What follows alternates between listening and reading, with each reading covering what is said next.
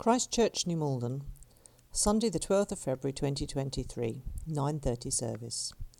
Katie Loughman speaking in the series Outsiders Come to God. Cornelius. During the days of the British Empire, Britain ruled countries like India, and lots of British people lived there. They had all the top jobs, and they were sometimes a bit oppressive. They kept themselves apart and they didn't mix with the locals as equals. Those ruling classes would never have admitted it, but they were definitely outsiders in that country, although they probably thought it was the other way round. And that's a bit like Cornelius. He was a senior officer in the Roman army of occupation. He would have been hated by the Jews because of the oppressive empire that he represented. So they would have avoided him for very valid political reasons. What have the Romans ever done for us, after all? And they shunned him as well for being a Gentile. So, how did it feel to be Cornelius, I wonder?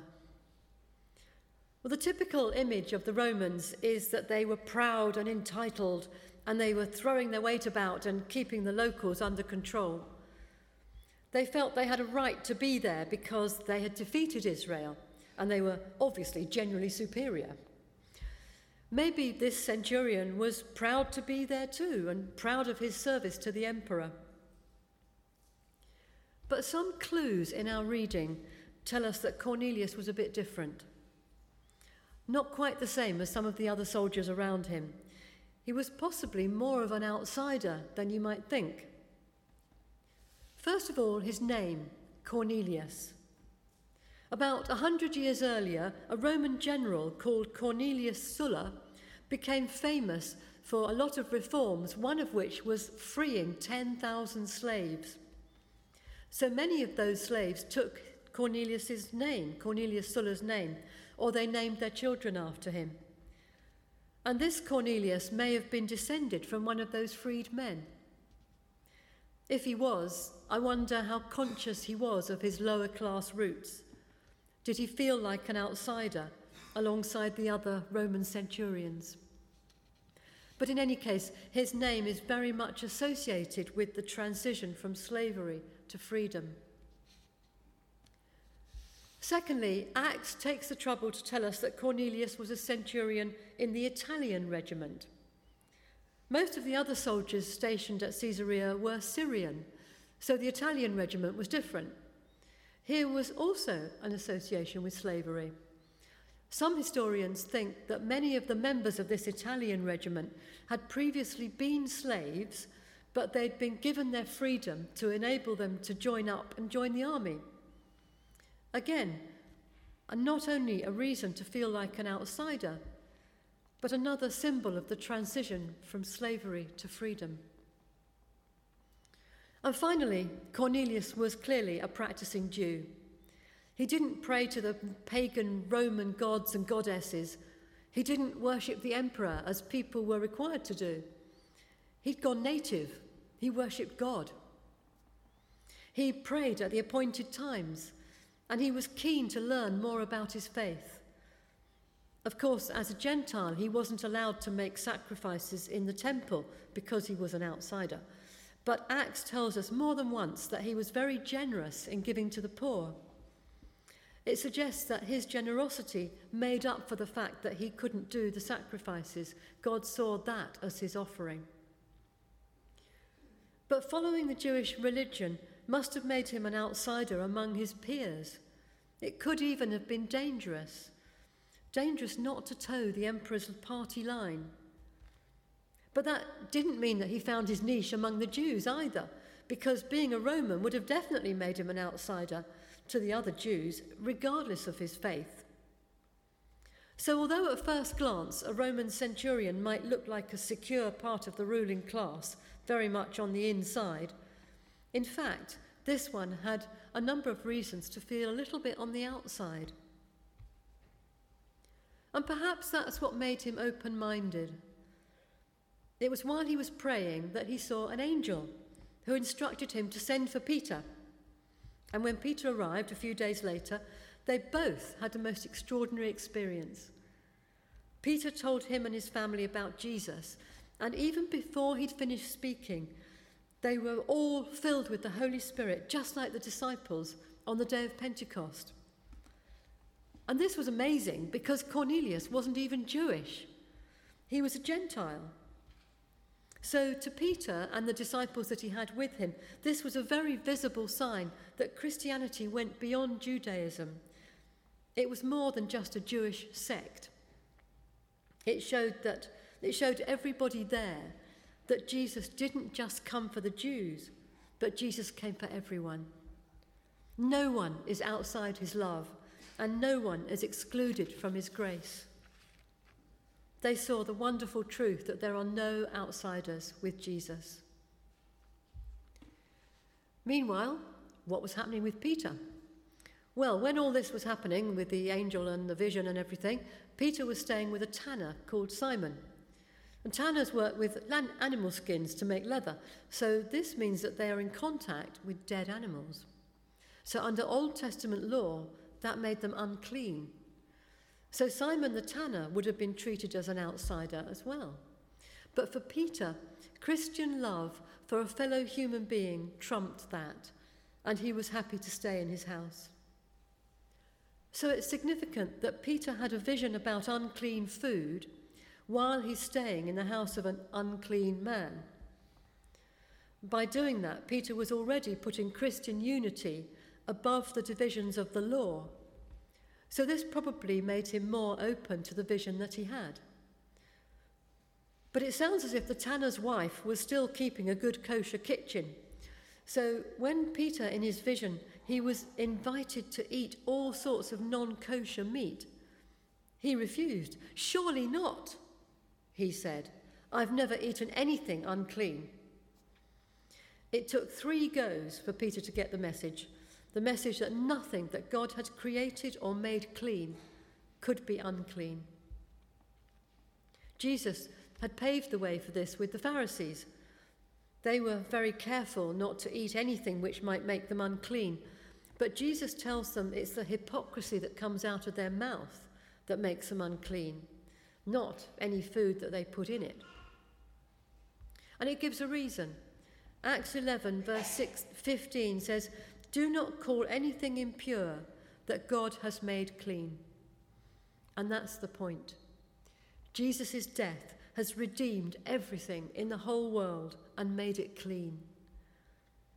At the moment, things st- are still messed up by evil, but often it's possible to see something good in something, especially if we look with the eyes of faith. And when we dwell on that and we point it out, and we, then we demonstrate the redeemed nature of that part of the world. And we're giving a living foretaste of God's kingdom, a kingdom where everything will be not just clean, but holy. So, our job here is to notice the holy that's already in things, whether that's an object or an event or a situation or a relationship and or even a person and we can focus on the good side and amplify it as much as we can in order to demonstrate the goodness of God's kingdom. Once I worked in a small office where people were very bitchy. When we were together, we bitched about the boss. If one person wasn't there, we bitched about her. I was scared to leave the room for fear of what they'd say about me when I was out of the door. One day, I decided to say something different. We were talking about one of our colleagues saying the usual nasty things, and I said something nice about her, expecting to be shouted down. But actually, I couldn't believe the response. Someone agreed with me, and then someone else said something else nice about that person. And eventually, everyone actually had something nice to say about this colleague. And I was amazed at how my one little comment had changed the situation. So we can look for these opportunities to bring a little light into a conversation or a relationship, to inject a bit of the redemption that Jesus brought to the whole world. Going back to Peter, there was a traditional Jewish belief at that time that when the Messiah comes, all food will be okay to eat nothing will be unclean. So when Peter saw this vision, it carried a distinct message. It was confirmation that Jesus was, in fact, the Messiah that the Jews had been waiting for. And what was the job of the Messiah? To rescue the Jews and bring salvation, freedom from evil. So, freedom from slavery to evil. So, in this event in Acts, Peter has a vision that confirmed that Jesus came to free the Jews from spiritual slavery. And it takes him to a Gentile whose name and job title have echoes of freedom from slavery. But what's the significance of this freedom to eat any food? For the Jews, eating the right food and obedience to all the other laws was a sign of their identity, a way of life that demonstrated their separateness. Separateness from the cultures around them, a separateness that showed that they were set aside for God, his chosen people. But now, the Jews who believed in Jesus were coming to realize that the law was no longer the source of their identity. Their true identity was in Jesus. And that freed them from the constraints of the law. So, in fact, any Jews who were trying to make new converts conform to the law were trying to drag them back into slavery. Because it's not slavish obedience to the law that makes us holy. The Pharisees show us that. It's being in Jesus. Only Jesus can free us from the slavery of evil and bring us into the freedom of his grace and forgiveness. So, this vision held an important lesson for Peter and his ministry, and the whole church, all of us too. One that's relevant to us today. Our identity is in Jesus, and there are no divisions between us. We have no reason to treat anyone as an outsider. Peter was challenged to put this into practice straight away. Cornelius's message, mess, tongue twister that one. Cornelius's messengers were at the door, inviting him to come and talk to their master, a Roman and a Gentile, unclean. His house, his meals, his fellowship, all taboo under the Old Testament law. But with this vision fresh in his mind, Peter knew it was the right thing to go. And there he had another shock. Lots of people had turned up to greet Peter, not just Cornelius's family, and they were desperate to hear more about Jesus. And as Peter spoke, they believed in him and they were filled with the Holy Spirit. What? Could a non Jew become a Christian? Surely not. The Messiah was for Israel and salvation is for the Jews, wasn't it? But here was real confirmation that that belief had to go. This was a hot topic in the early church. Some thought that Gentiles who became Christians also had to take on all the constraints of the law, getting circumcised and following the food rules. And there were very senior leaders on each side of the debate this vision of Peter's is a decisive word from God that forces Peter to recognize that there must be no such barriers stopping people from coming to God. And the same goes for us. We have no right to require people to meet certain criteria before we accept them as Christians. It's true that there are things that experience tells us helps people to grow in their faith like coming to church and having a daily, private, quiet time with God. And of course, believing, be, behaving in a loving way. But they're the results of faith, not the prerequisites for faith. No one can say he can't be a Christian unless he does X, Y, Z. So when Peter is asked to eat unclean animals in the vision, his response is, Surely not. Are there things we might be asked to do as a Christian where we say, surely not?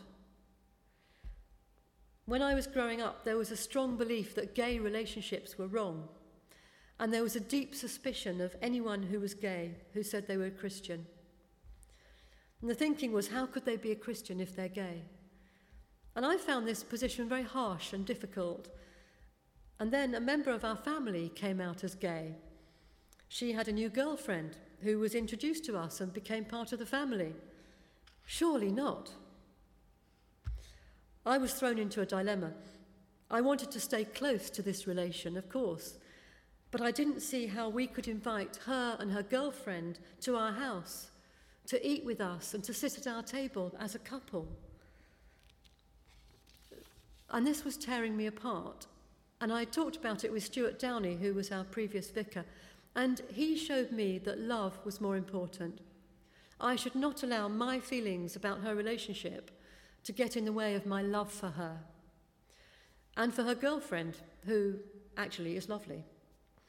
Like Peter, I had to get rid of an idea that I held dear for the sake of something more important, for the sake of love and inclusivity and the freedom to be one family together.